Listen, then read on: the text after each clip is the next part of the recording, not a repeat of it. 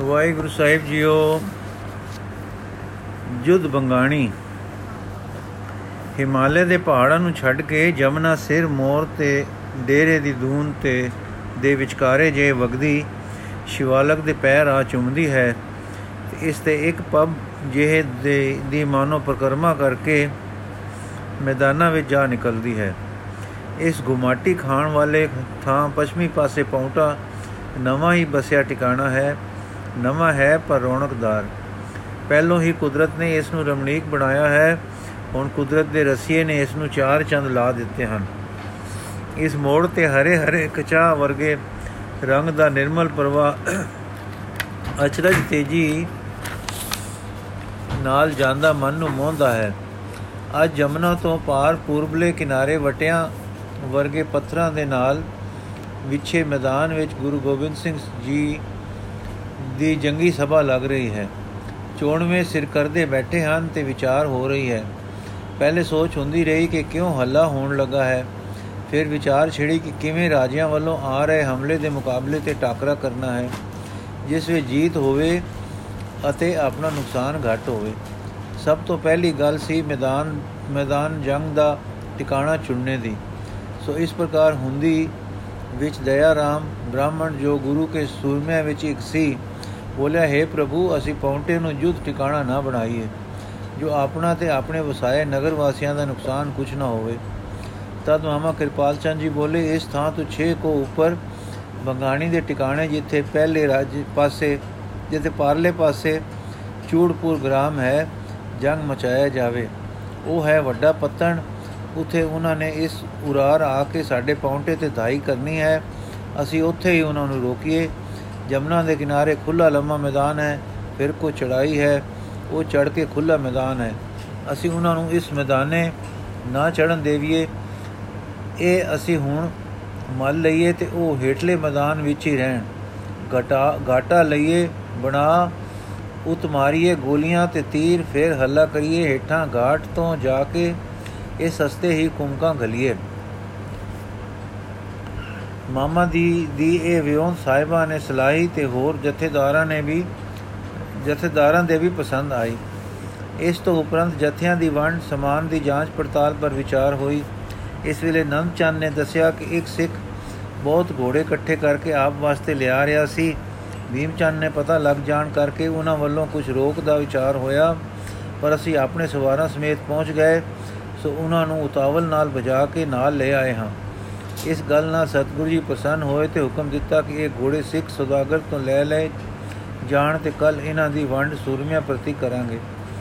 ਇਸ ਫਿਰ ਵੈਰੀ ਦਲ ਦੀ ਸੈਨਾ ਤੇ ਉਹਨਾਂ ਪਾਸ ਸਮਾਨ ਦੀ ਵਿਚਾਰ ਹੋਈ। ਚਾਹੋ ਇਹ ਅੰਦਾਜ਼ਾ ਆਪਣੀ ਸੈਨਾ ਤੋਂ ਬਹੁਤ ਵਧੇਕ ਸੀ, ਪਰੰਤੂ ਆਪਣੀ ਵੀਰਤਾ ਤੇ ਜੰਗੀ ਵਿਉਂਤਾਂ ਦੀ ਪ੍ਰਬਲਤਾ ਤੇ ਸਾਈਂ ਭਰੋਸੇ ਦੇ ਆਸਰੇ ਨਿਸ਼ਚਿਤ ਜੀਤ ਤੇ ਕਿਸੇ ਨੂੰ ਸ਼ੱਕ ਨਹੀਂ ਸੀ ਤੇ ਨਾ ਇਹ ਭਾਵ ਇਸ ਤਰ੍ਹਾਂ ਦਾ ਮਦ ਸੀ ਕਿ ਜਿਸ ਵਿੱਚ ਬੁੱਧੀ ਦੇ ਬਲ ਬੇਪਰਵਾਹ ਹੋ ਕੇ ਮਨੋਰਥ ਹੀ ਗਵਾ ਲੈਂਦੇ ਹਨ। ਸਾਰੇ ਮਾਮਲੇ ਤੇ ਵਿਚਾਰ ਮਗਰੋਂ ਉੱਠੇ, ਕਿਨਾਰੇ ਤੇ ਆਏ, ਅੱਗੇ ਬੇੜੀਆਂ ਤਿਆਰ ਸਨ। ਸਾਰੇ ਚੜ ਕੇ ਉਰਾਰ ਪੌਂਟੇ ਆ ਗਏ, ਜਦ ਕਿਲੇ ਵਿੱਚ ਅਪੜੇ, ਜੋ ਕੱਚੀ ਗੜੀ ਵਾਂਗੂ ਉੱਥੇ ਬਣਾ ਲਿਆ ਗਿਆ ਹੋਇਆ ਸੀ, ਤਾਂ ਦੂਸਰਾ ਸੂਈਆਂ ਆ ਗਿਆ, ਜਿਸ ਨੇ ਦੱਸਿਆ ਕਿ ਫਤਿਹ ਸ਼ਾਹ ਦੇ ਟਿਕਾਣੇ ਤਿਆਰੀ ਜ਼ੋਰ ਸ਼ੋਰ ਨਾਲ ਹੋ ਰਹੀ ਹੈ। ਇਸ ਤੋਂ ਵੈਰੀ ਦਲ ਤੇ ਸਮਾਨ ਦਾ ਹੋਰ ਅੰਦਾਜ਼ਾ ਵੀ ਲੱਗ ਗਿਆ। ਇਸ ਨੇ ਇਹ ਵੀ ਦੱਸਿਆ ਕਿ ਫੌਜ ਤੋਂ ਛੁੱਟ ਪਿੰਡਾਂ ਦੀ ਛੇੜ ਵੀ ਇਕੱਠੀ ਹੋ ਰਹੀ ਹੈ, ਜੋ ਗਿਣਤੀ ਨੂੰ ਹੋਰ ਵਧਾਵੇਗੀ। ਇਹ ਸੁਣ ਕੇ ਗੁਰੂ ਜੀ ਸਮਝੇ ਕਿ ਇਹ ਅਣਸਿੱਖੀ ਭੀੜ ਹੀ ਅਕਸਰ ਹਾਰ ਦਾ ਕਾਰਨ ਬਣ ਜਾਇਆ ਕਰਦੀ ਹੈ।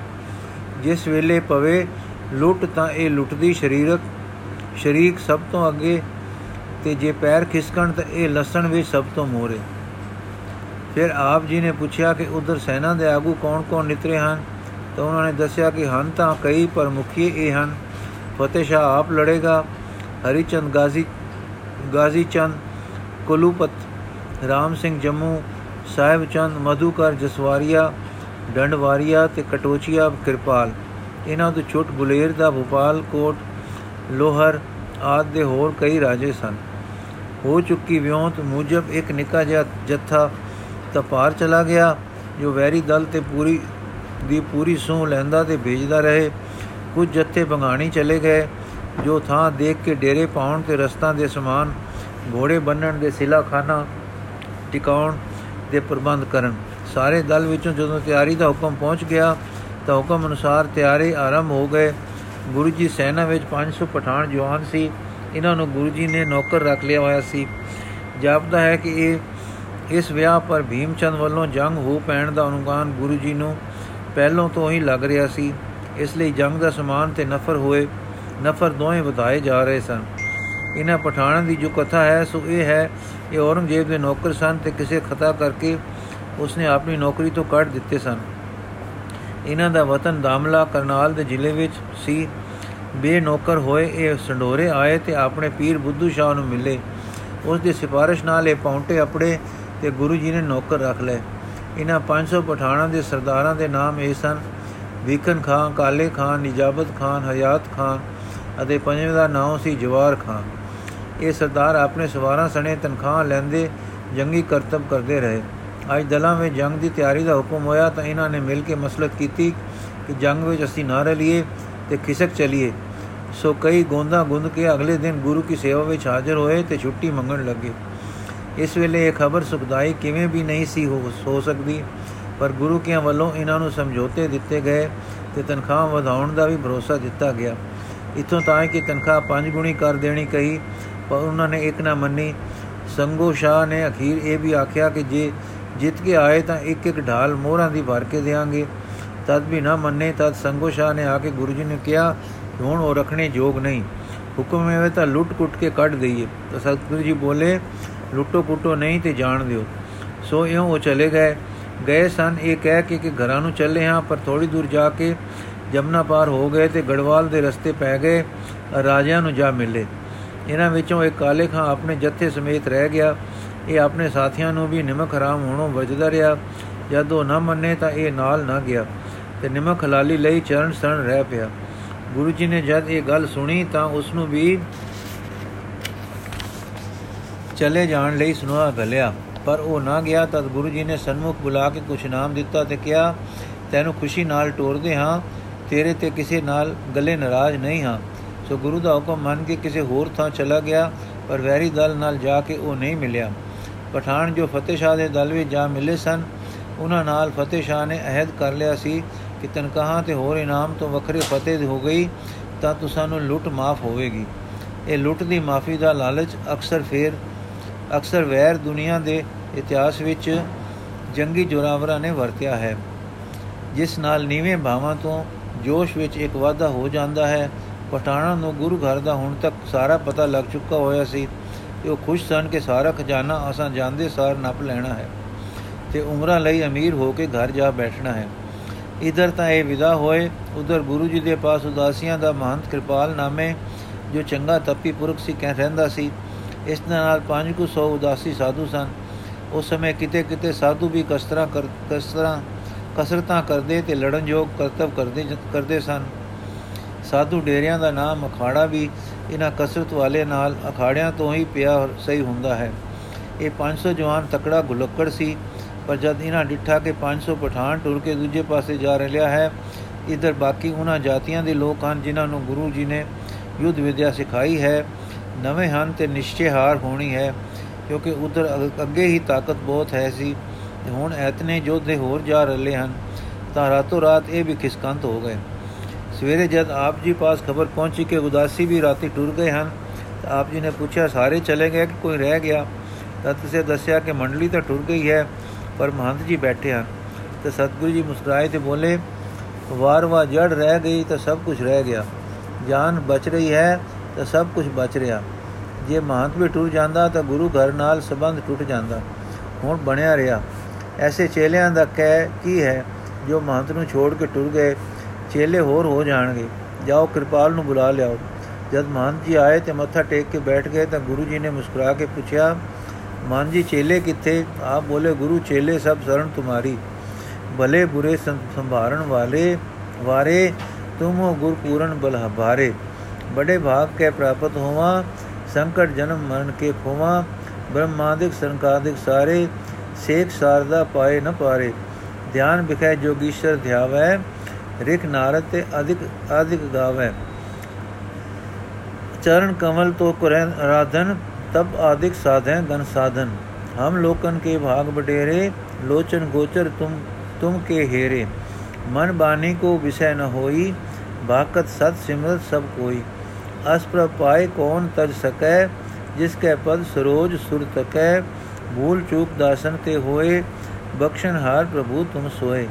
ਵਿਚਾਰ ਦੀ ਇਹ ਗੱਲ ਹੈ ਕਿ ਜਿਸ ਦਲ ਵਿੱਚ ਪ੍ਰਸਿੱਧ ਜੋਤੇ 500 ਪਿੱਠ ਦੇ ਜਾਣ ਤੇ ਟੁਰ ਹੀ ਨਾ ਜਾਣ, ਸਗੋਂ ਵੈਰੀ ਨਾਲ ਨਾਲ ਜਾ ਰਲਣ, ਉਸ ਦਾ ਅਸਰ ਬਾਕੀ ਸੈਨਾ ਤੇ ਕਿਤਨਾ ਦਿਲ ਡਾਉ ਤੇ ਨਿਰਾਸ਼ਤਾ ਦਾ ਹੁੰਦਾ ਹੈ। ਫਿਰ ਜਿਸ ਪਾਸੋਂ 500 ਹੋਰ ਟੁਰ ਜਾਵੇ, ਤਾਂ ਹੋਰ ਹੌਸਲਿਆਂ ਤੇ ਉਤਸ਼ਾਹ ਨੂੰ ਸੱਟ ਵੱਜਦੀ ਹੈ। 1000 ਦਾ ਘਾਟਾ, ਐਨ ਜੰਗ ਸਮੇਂ ਥੋੜੀ ਜਿਹੀ ਗੱਲ ਨਹੀਂ ਹੁੰਦੀ। ਪਰ ਗੁਰੂ ਜੀ ਦਾ ਆਪਣਾ ਅਜੁਕ ਮਨ ਉਤਸ਼ਾਹ ਵਿੱਚ ਹੈ ਤੇ ਆਪਣੇ ਸੈਨਾਨੀਆਂ ਵਿੱਚ ਉਹ ਉਤਸ਼ਾਹ ਭਰ ਰੱਖਿਆ ਹੈ ਕਿ ਕੋਈ ਬੇਦਿਲੇ ਨਹੀਂ ਹੋਏ, ਸਭ ਤਿਆਰ ਬਰ ਤਿਆਰ ਹਨ। ਹਰਾਵਲੀ ਬੰਗਾਣੀ ਜਾ ਰਹੇ ਹਨ, ਮੋਰਚੇ ਬੰਨ ਤੇ ਟਿਕਾਣੇ ਸੰਭਾਲ ਰਹੇ ਹਨ। ਸੱਚ ਦੀ ਨੀਂਹ ਪਰ ਟੇਕ ਰੱਖਣ ਵਾਲੀ ਨੀਤੀ ਦੇ ਨੀਤੀਗਤ, ਨੀਤੀਗਿਆ ਤੇ ਨੇਤਾ ਗੁਰੂ ਜੀ ਨੇ ਇੱਕ ਖਤ ਬੁੱਧੂ ਸ਼ਾਹ ਵੱਲ ਲਿਖਿਆ ਕਿ ਜੋ ਪਠਾਨ ਆਪ ਨੂੰ ਔਰੰਗਜ਼ੇਬ ਵੱਲੋਂ ਮੌਕੂਫ ਹੋਏ, ਦਸ ਕੇ ਨੌਕਰ ਹੋਏ ਸਨ, ਉਹ ਹੁਣ ਪਹਾੜੀ ਰਾਜਿਆਂ ਵਿੱਚ ਜਾ ਸ਼ਾਮਲ ਹੋਏ ਹਨ।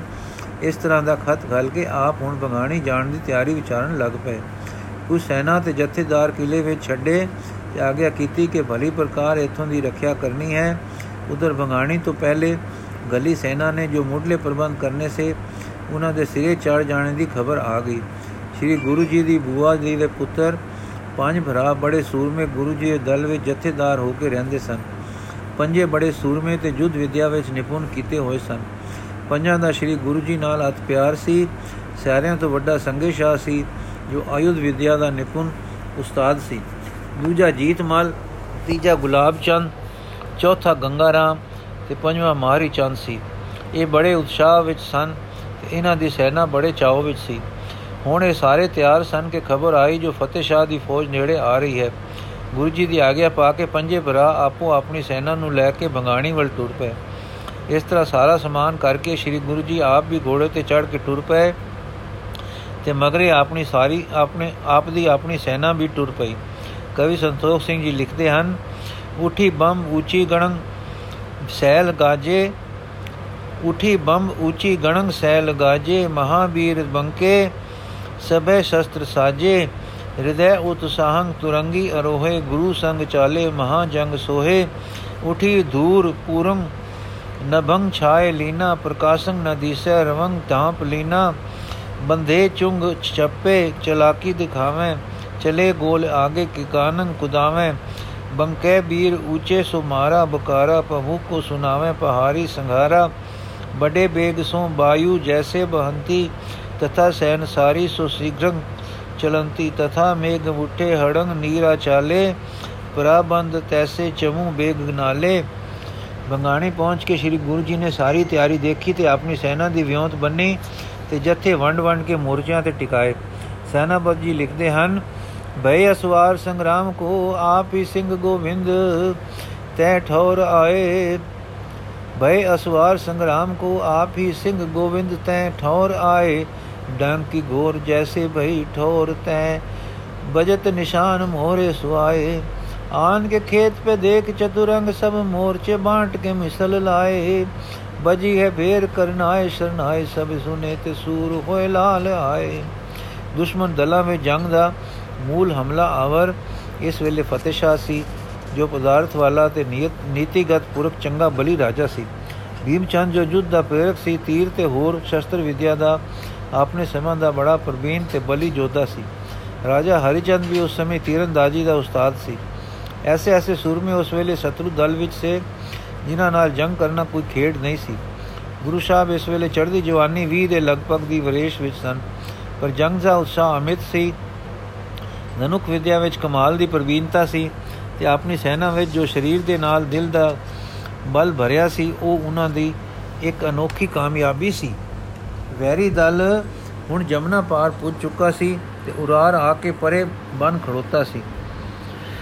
ਦਇਆ ਰਾਮ ਨੂੰ ਨਾਲ ਲੈ ਕੇ ਸ੍ਰੀ ਗੁਰੂ ਜੀ ਨੇ ਵੈਰੀ ਦਲ ਦੀ ਵਣ ਨੂੰ ਦੇਖੋਖਿਆ ਖੱਬੇ ਪਾਸੇ ਪਠਾਣੀ ਦਲ, ਸੱਜੇ ਪਾਸੇ ਰਾਜਿਆਂ ਦੀ ਫੌਜ ਖੜੀ ਹੈ, ਫਤਿਹ ਸ਼ਾਹ ਪਿੱਛੇ ਹੈ, ਜੋ ਸਾਰੇ ਪ੍ਰਬੰਧ ਵਿੱਚ ਹੈ, ਹਰੀਚੰਦ, ਹੰਡਰੂ, ਹੰਡੂਰੀਆ ਸਭ ਤੋਂ ਵੱਧਵੇਂ ਪਰੇ ਪਰੇ ਵਿੱਚ ਖੜਾ ਹੈ। ਇਸ ਤਰ੍ਹਾਂ ਦੀ ਗੋਖ ਪੜਤਾਲ ਮੁੱਕੀ ਹੀ ਸੀ ਕਿ ਦੱਖਣ ਦਿਸ਼ਾ ਵੱਲੋਂ ਦੂਰ ਦੂਰ ਦਿਖਾਈ ਦਿੱਤੀ। ਚੰਦ ਨੇ ਇਹ ਵੇਖ ਕੇ ਆਗੇ ਖਬਰ ਦਿੱਤੀ ਕਿ ਇੱਕ ਸੈਨਾ ਆ ਰਹੀ ਜਾਪਦੀ ਹੈ। ਪਹਿਲਾਂ ਤਾਂ ਮੈਂ ਸੋਚੀ ਪੈ ਗਿਆ ਸਾਂ ਕਿ ਦੂਤ ਖਬਰ ਲਿਆ ਹੈ ਕਿ ਬੁੱਧੂ ਸ਼ਾਹ ਚਾਰ ਪੁੱਤਰ ਤੇ ਸਭ 100 700 ਜਵਾਨ ਲੈ ਕੇ ਆਇਆ ਹੈ। ਇਹ ਖਬਰ ਸੁਣ ਕੇ ਆਪ ਬੜੇ ਪ੍ਰਸੰਨ ਹੋਏ ਤੇ ਸੰਗੇ ਸ਼ਾਹ ਵੱਲੋਂ ਹੁਕਮ ਆਇਆ ਗਿਆ ਕਿ ਆਪਣੀ ਵੰਡ ਵਿੱਚ ਨਵੀਂ ਸੈਨਾ ਦਾ ਪ੍ਰਬੰਧ ਵਿਚਾਰ ਕੇ ਬੁੱਧੂ ਸ਼ਾਹ ਜੀ ਨੂੰ ਦੱਸ ਦਿਓ ਬੁੱਧੂ ਸ਼ਾਹ ਦੀ ਕੁਮਕ ਦੀ ਖਬਰ ਸਾਰੇ ਸਿੱਖ ਦਲ ਵਿੱਚ ਝਟਪਟ ਫੈਲ ਗਈ। ਇਸ ਨਾਲ ਸਭ ਦੇ ਦਿਲ ਦੂਣੇ ਉਮਗ ਪਏ। ਸੰਗੋ ਸ਼ਾਹ ਨੇ ਗੁਰੂ ਜੀ ਦੀ ਸਲਾਹ ਨਾਲ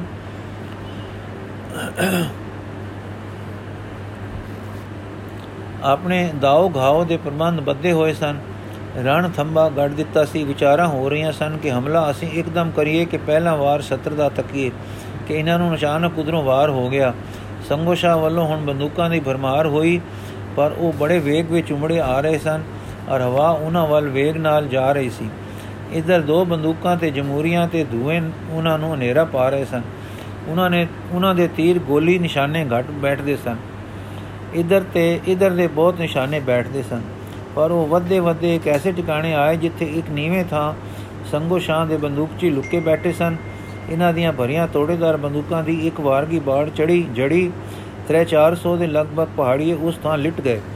ਇਸ ਤੋਂ ਵੱਧੇ ਆ ਰਹੇ ਠਿਟਕੇ ਠਿਟਕੇ ਕਿ ਇਧਰੋਂ ਫੇਰ ਗੋਲੀਆਂ ਲੱਗ ਪਈਆਂ ਚੱਲਣ। ਇਸ ਤਰ੍ਹਾਂ 2-300 ਪਹਾੜੀਆਂ ਹੋਰ ਲਿਟ ਗਿਆ।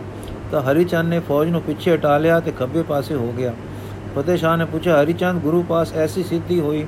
ਫੌਜ ਕਿੱਥੋਂ ਆ ਗਈ ਹੈ? ਪਠਾਨ ਤਾਂ ਉਹਨਾਂ ਨੂੰ ਛੱਡ ਕੇ ਇੱਧਰ ਆ ਗਏ ਸਨ। ਹਰੀਚੰਦ ਨੇ ਕਿਹਾ, ਇਹਨਾਂ ਪਠਾਨਾਂ ਨੂੰ ਸਾਰਾ ਵੇਦ ਮਾਲੂਮ ਹੈ। ਇਹਨਾਂ ਨੂੰ ਅੱਗੇ ਕਰੀਏ।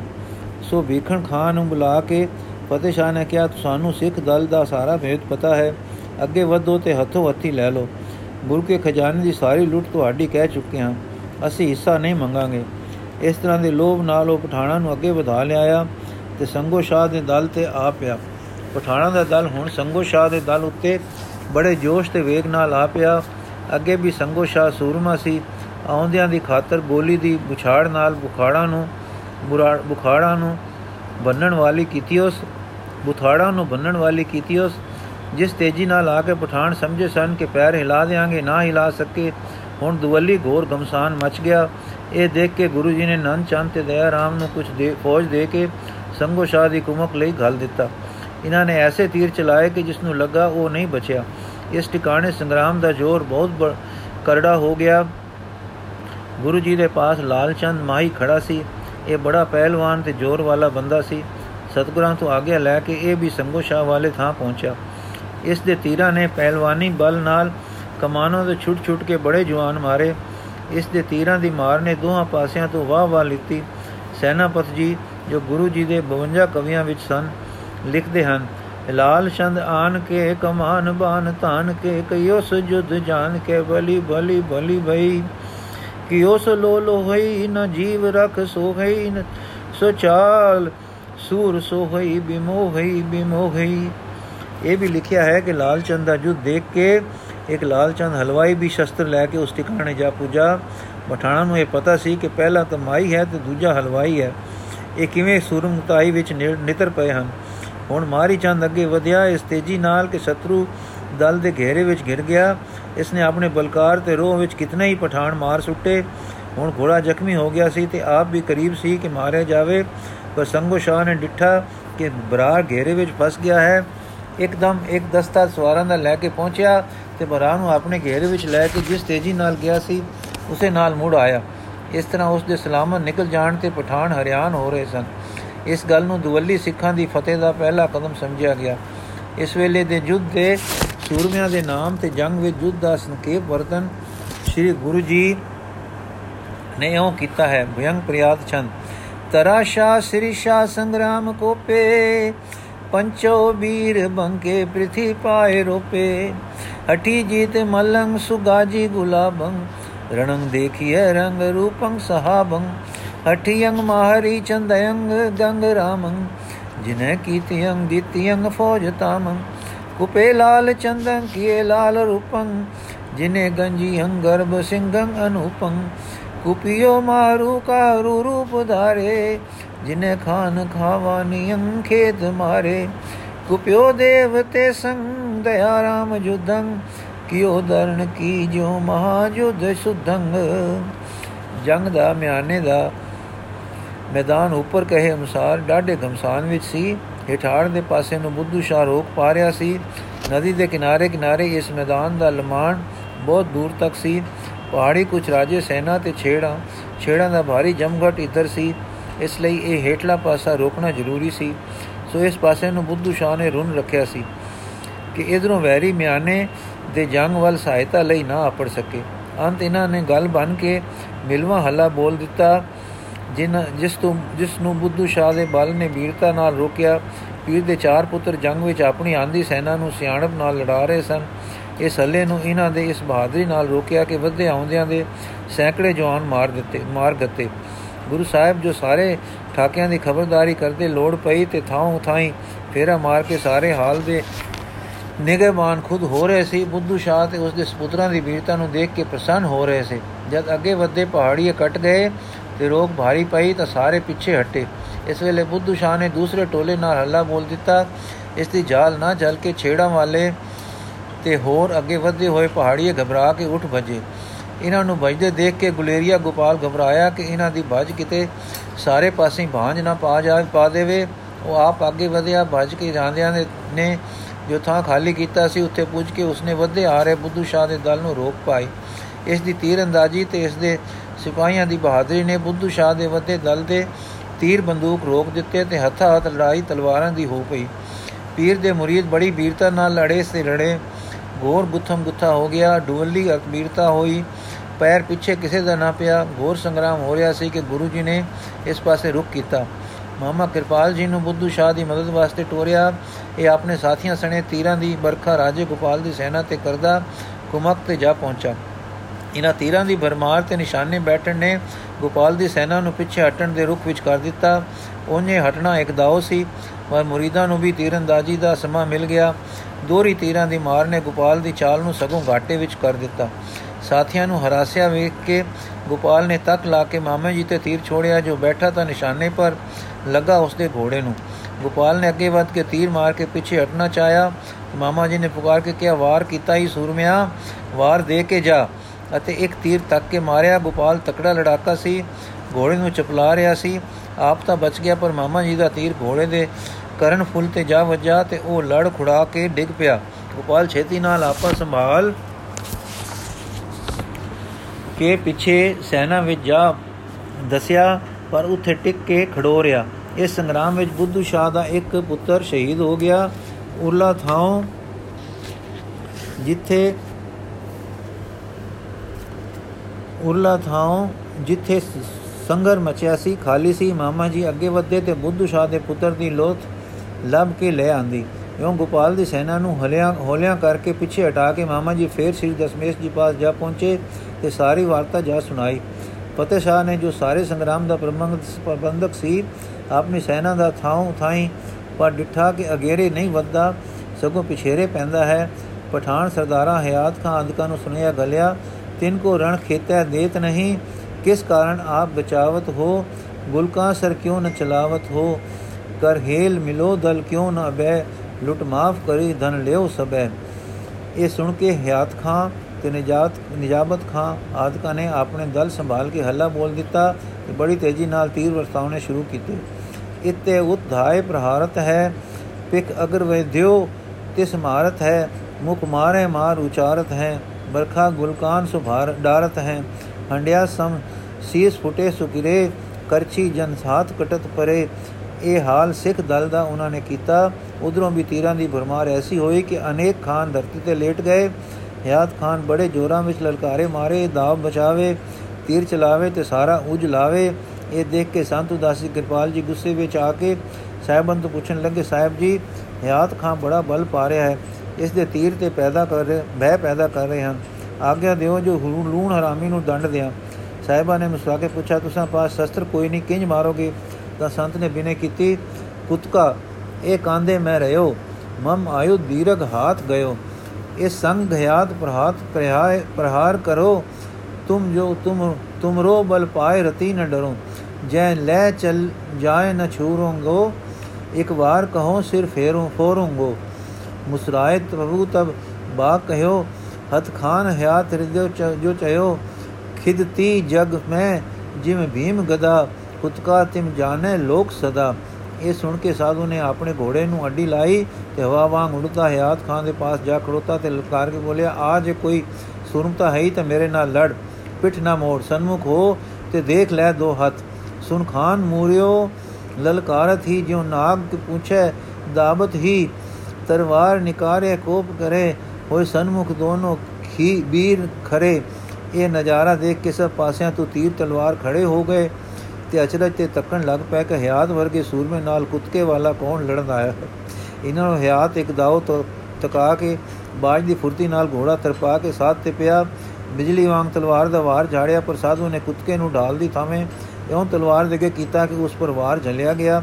ਤਲਵਾਰ ਟੁੱਟ ਕੇ ਡਹਿ ਪਈ ਤੇ ਖਾਨ ਆਪਾ ਸੰਭਾਲਣ ਦੇ ਫਿਕਰ ਵਿੱਚ ਪੈ ਗਿਆ। ਸਾਧ ਨੇ ਹੁਣ ਬੜੀ ਫੁਰਤੀ ਤੋਂ ਕੰਮ ਲਿਆ। ਦੋ ਰਕਾਬਾਂ ਵਿੱਚ ਪੈਰ ਦੋਏ ਹੱਥਾਂ ਨਾਲ ਕੁੱਤਕਾ ਉਭਾਰ ਕੇ ਆਸਨ ਤੋਂ ਜਰਾ ਉਛਲ ਕੇ ਪੂਰੀ ਸੇਧ ਬਨ ਕੇ ਹਿਆਤ ਦੇ ਸਿਰ ਤੇ ਮਾਰਿਆ। ਇਸ ਜੋਰ ਨਾਲ ਇਹ ਜਾ ਵੱਜਾ ਕਿ ਹਿਆਤ ਦਾ ਸਿਰ ਫਟ ਗਿਆ। ਇਸ ਵੇਲੇ ਦਾ ਹਾਲ ਗੁਰੂ ਸਾਹਿਬ ਜੀ ਨੇ ਆਪ ਇਉਂ ਲਿਖਿਆ ਹੈ, ਕਿਰਪਾਲ ਕੋਪਿਯੰ ਕੁਤ ਕੋ ਸੰਭਾਰੀ, ਹਠੀ ਕਾਨ ਹਯਾਤ ਕੇ ਸਿਰ ਝਾਰੀ, ਸੀਸ ਝਾਰੀ, ਉਠੀ ਛਿੰਚ ਇਛੰ ਕਢਾ ਮੇਜ ਜੇ ਰੰਗ ਮਨੋ ਮਾਖਨੰ ਮਟਕੀ ਕਾਨ ਫੋਰੰਗ ਸਿਰ ਟੁਕੜੇ ਹੋ ਜਾਣ ਨਾਲ ਹਯਾਤ ਖਾਂ ਘੋੜੇ ਤੋਂ ਉਲਟ ਕੇ ਜਿਵੇਂ ਤੇ ਡਿੱਗ ਪਿਆ ਤੇ ਘੋੜਾ ਉੱਠ ਵੱਜਾ ਤੇ ਹੋਰ ਪਠਾਨ ਦੌੜ ਕੇ ਸਾਧੂ ਨੂੰ ਘੇਰਨ ਆ ਪਏ। ਇਧਰੋਂ ਜੀਤ ਮਲ ਨੇ ਸਵਾਰਾਂ ਸਮੇਤ ਅੱਗੇ ਵੱਧ ਕੇ ਸਾਧੂ ਨੂੰ ਆਪਣੇ ਘੇਰੇ ਵਿੱਚ ਲੈ ਕੇ ਬਚਾ ਲਿਆ। ਜੰਗ ਇਸ ਵੇਲੇ ਜੋਰਾਂ ਵਿੱਚ ਹੋ ਰਿਹਾ ਸੀ ਕਿ ਹਿਆਤ ਖਾਂ ਮਾਰਿਆ ਗਿਆ।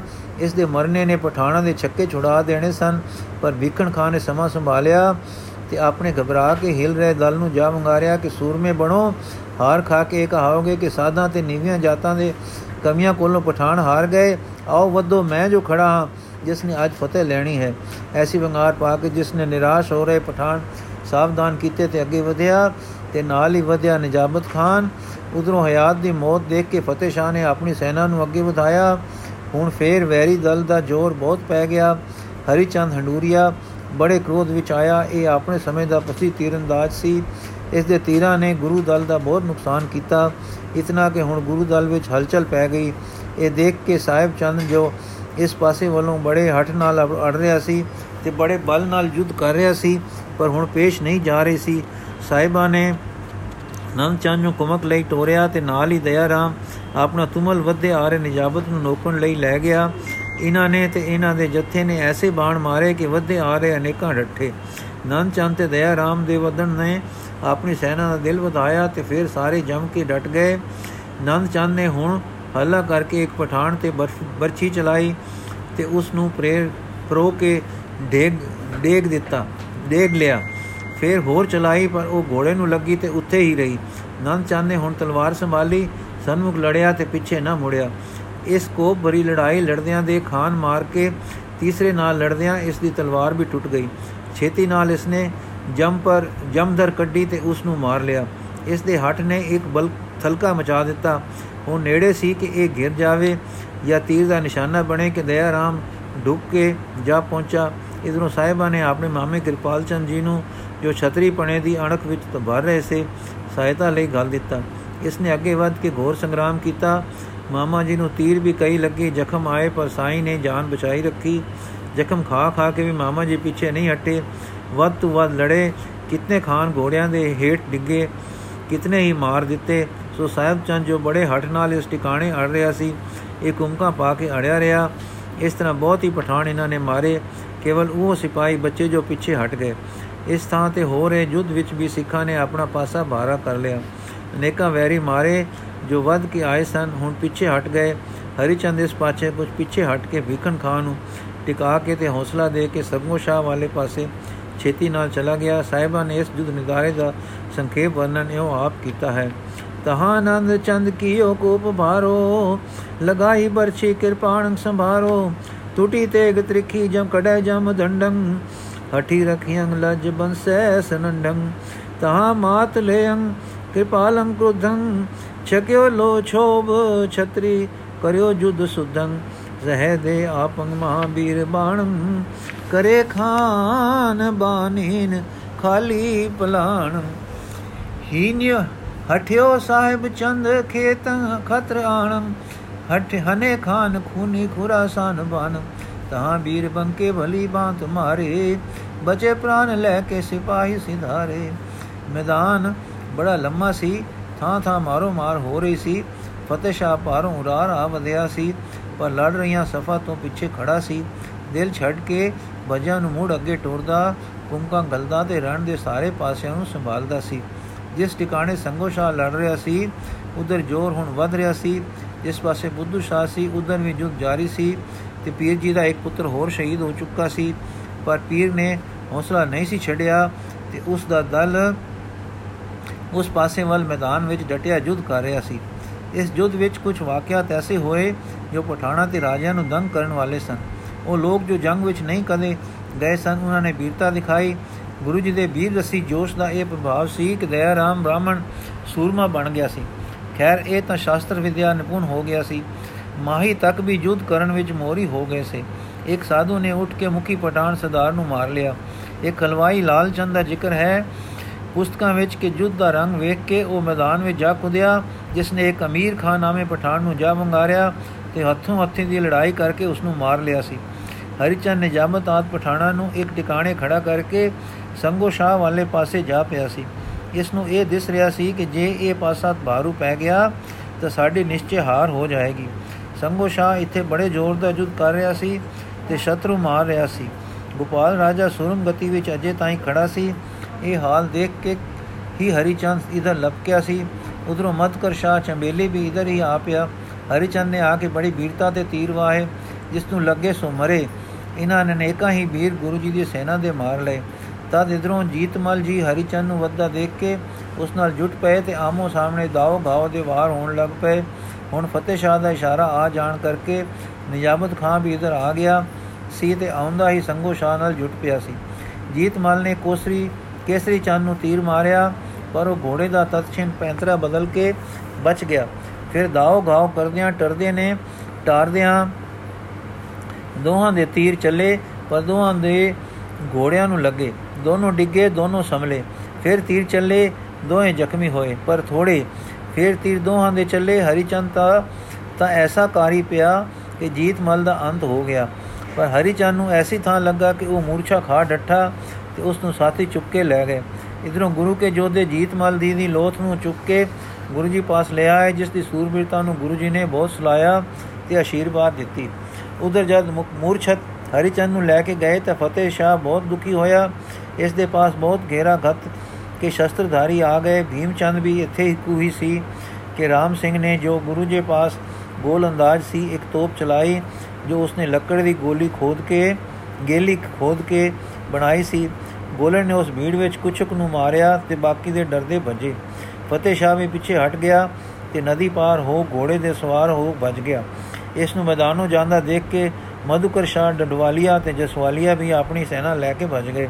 ਇਸ ਸਮੇਂ ਦਾ ਹਾਲ ਸ੍ਰੀ ਗੁਰੂ ਜੀ ਨੇ ਸੰਖੇਪ ਵਿੱਚ ਇਉਂ ਲਿਖਿਆ ਹੈ, ਤਹਾਂ ਸ਼ਾਹ ਸੰਗਰਾਮ ਕੀਨੇ ਅਖਾਰੇ ਗਣੇ ਖੇਤ ਮੈਂ ਖਾਨ ਖੂਨੀ ਲੁਤਾਰੇ ਨਿਰਪੰਗ ਗੋਪ ਵਾਲਿਆਂ ਖਰੋ ਖੇਤ ਗਾਜੈ ਮਿਰਗਾ ਝੁੰਡ ਮਧਯੰਗ ਮਨੋ ਸਿੰਘ ਰਾਜੈ। ਤਾਂ ਏਕ ਬੀਰੰਗ ਹਰੀ ਚੰਦ ਕੋਪਿਓ, ਬਲੀ ਬਾਤ ਸੋ ਖੇਤ ਮੋ ਪਾਵ ਰੋਪਿਓ। ਮਾਂ ਕ੍ਰੋਧ ਕੇ ਤੀਰ ਤਿਖੇ ਪ੍ਰਹਾਰੇ, ਲਗੇ ਜੋਨ ਕੇ ਤਾਹੇ ਪਾਰੇ ਪਧਾਰੇ। ਰਸਾਵਲ ਚੰਦ, ਹਰੀ ਚੰਦ ਕ੍ਰੋਧੰ, ਹਨੇ ਸੂਰ ਸੁਦੰ ਬਲੇ ਬਾਨ ਬਾਹੇ ਬੜੇ ਸੈਨ ਗਾਏ ਸੰਗ ਰੁਦਰ ਰਾਚੇ ਮਾ ਲੋ ਮਾਚੇ ਅਨੇ ਸ਼ਸਤਰਧਾਰੀ ਲਿਟੇ ਭੂਪ ਬਾਰੀ। ਤਬੈ ਜੀਤ ਮਲੰ, ਹਰੀ ਚੰਦ ਬਲੰ। ਹਿਰਦੈ ਐਚ ਮਾਰਿਓ, ਸੁਖੇ ਤੰਗ ਉਤਾਰਿਓ। ਲਗੇ ਵੀਰ ਬਾਣੰ, ਰਿਸਿਯੰ ਤੇਜ ਮਾਣੰ। ਸਮੂਹ ਬਾਜ ਢਾਰੇ ਸੁਸੁਰਗੰ ਸੁਰੰਗ ਸੁਰਗੰ ਸਿਧਾਰੇ। ਭੁਜੰਗ ਪ੍ਰਿਆਦ ਛੰਦ ਖੁਲੇ ਖਾਨ ਖੁਨੀ, ਖੁਰਾਸਾਨ ਖਰੀ।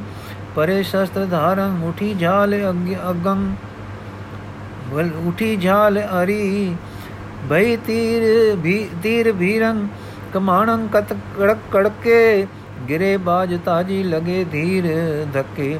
ਬਜੀ ਭੇਰ ਭੁੰਕਾਰ ਧੁੰਕੇ ਨਗਾਰੇ ਦੁਹੋਰ ਤੇ ਵੀਰ ਬੰਕੇ ਸਵਕਾਰੇ। ਕਰੇ ਬਾਹ ਆਗਾਤ ਸ਼ਸਤਰੰ ਪਹਾਰੰ, ਡਕੀ ਡਾਕਣੀ ਜਾ ਚਾਵੜੀ ਚੀਤ ਕਾਰਨ ਦੋਹਰਾ, ਕਾਂ ਲਗੇ ਬਰਨਨ ਕਰੋ, ਮਚੋ ਜੁਦੇ ਪਾਰ ਜੇ ਲੁਜੈ ਸੁਜੈ ਸਬੈ ਭਜੈ ਸੂਰ ਹਜ਼ਾਰ ਜੰਗ ਪ੍ਰਿਆਗ ਚੰਦ ਬਜੋ ਸ਼ਾਹ ਪਹਾੜ ਤਾਜੀ ਤ੍ਰਿਪਾਇੰ, ਚਲਿਓ ਬੀਰਿਆ, ਤੀਰਿਆ ਨ ਚਲਾਇੰ ਬਜੋ ਡਢ ਵਾਲਨ, ਮਧੁਕਰ ਸੋ ਸਾਹੰ ਬਜੇ ਸੰਗ ਲੈ ਕੇ ਸੁਸਾਰੀ ਸਿਪਾਹੰ। ਵਾਹਿਗੁਰੂ ਜੀ ਕਾ ਖਾਲਸਾ, ਵਾਹਿਗੁਰੂ ਜੀ ਕੀ ਬਾਕੀ ਦੀ ਜੁੱਧ ਦੀ ਸ- ਸਾਖੀ ਕੱਲ ਪੜਾਂਗੇ ਜੀ।